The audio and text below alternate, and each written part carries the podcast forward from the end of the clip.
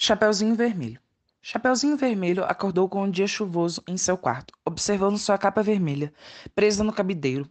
Quis ficar assistindo a chuva pela janela, até porque nada de melhor se tinha para fazer. De repente sentiu um cheiro de torta que a hipnotizou. Seguiu até o encontro da torta quando encontrou um bilhete de sua mãe. Bom dia, minha filha. Precisei sair para pegar umas maçãs. Por favor, leve essa torta para sua avó. Beijos. Assinado, sua mãe. Chapeuzinho, aproveitando que a chuva havia passado, pegou a cesta e foi entregá-la. Mas, a poucos metros de sua casa, percebeu que havia esquecido de colocar sua capa vermelha. Ela disse em voz alta: Ah, como podia ter esquecido? Ao voltar, teve uma terrível surpresa. Sua casa havia desaparecido, restando apenas sua capa e uma frigideira. Ao lado também tinha um novo bilhete de sua mãe dizendo: Acredite se quiser, mas você vai precisar dessa frigideira. Seguiu em frente, levando a frigideira, pensando que a mesma realmente poderia ser útil. Observando as lindas flores pelo caminho, quando de repente Chapeuzinho notou que a estrada não estava toda suja de lama, porém seca, como se não tivesse chovido. Ela, mais uma vez, disse: Hum, que estranho. Deparou-se então com um caçador que a cumprimentou. Oi. Aonde você vai? Eu não devo responder, não devo falar com estranhos. É, eu não posso falar com estranhos, desculpa.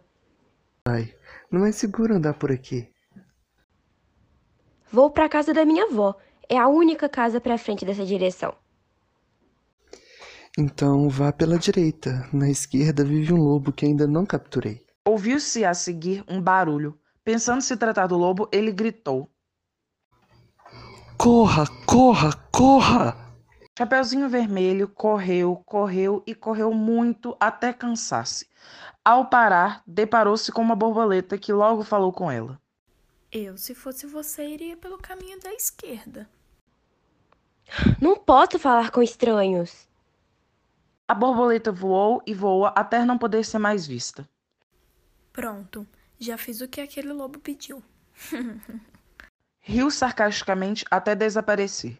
O que Chapeuzinho pouco sabia é que o lobo havia ameaçado de comer a borboleta caso ela não fizesse a Chapeuzinho ir pelo caminho da esquerda, ou ao menos tentar convencê-la a ir pelo caminho da esquerda. E após uma longa caminhada, eis que Chapeuzinho Vermelho se deparou com os dois tão famosos caminhos da esquerda e da direita. Ela não confiava no caçador e muito menos na borboleta. Então olhou para o final dos dois caminhos e de longe podia, ao longo dos dois caminhos, ver a casa de sua avó. Porém, o da esquerda parecia ser um caminho mais curto, por isso ela escolheu aquele. Então seguiu para a cilada que lhe fora aprontada. Não demorou muito. Após uma curta caminhada, avistou de longe sua avó acenando da janela do quarto, deitada sobre a cama. Chapeuzinho Vermelho entrou pela casa, seguindo em direção ao quarto de sua avó. Sua avó ainda se mantinha deitada na cama e a cumprimentou. Ela disse: Olá, minha querida neta. Chapeuzinho logo a cumprimentou também e disse: Oi, vovó. Chapeuzinho apressou-se em entregar a torta, já que era o que foi designada a fazer, que por algum motivo foi totalmente ignorada por sua avó e ela logo notou que algo estava estranho ali. Logo, ela olhou claramente para sua avó e viu que ela estava um pouco diferente de como ela se lembrava. E logo ela perguntou: Ei, vovó, por que tem olhos tão grandes? O lobo disfarçado de vovozinha respondeu: São para te ver melhor. Chapeuzinho tornou a perguntar: Por que tem essas orelhas tão grandes?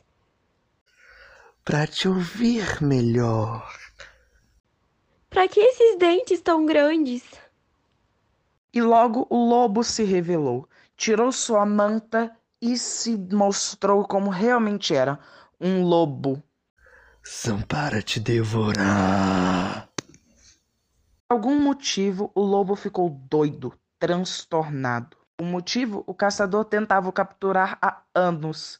Derrotá-lo seria um prêmio, uma conquista. Ele sorriu maliciosamente e o lobo pulou em cima dele.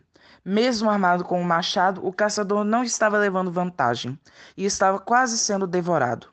Chapeuzinho Vermelho ficou pasma, pensando no que poderia fazer para ajudar. Até que lembrou-se de que carregava com ela uma frigideira. Ela pegou ela e bateu bem forte na cabeça dele. Quando de repente ela começou a ouvir um estalo tão alto que lhe causou uma forte dor de cabeça e começou a se sentir tonta. O lobo continuava caído e o caçador agora tentava arrancar a cabeça dele. Mas com o estalo tudo começou a girar e ficar escuro. Quando de repente ela acordou em um quarto totalmente diferente do que ela estava, sem o caçador e muito menos o lobo. Ela viu um abajur ao lado e o acendeu e se viu de uma forma totalmente diferente. Ela estava sem sua capa vermelha.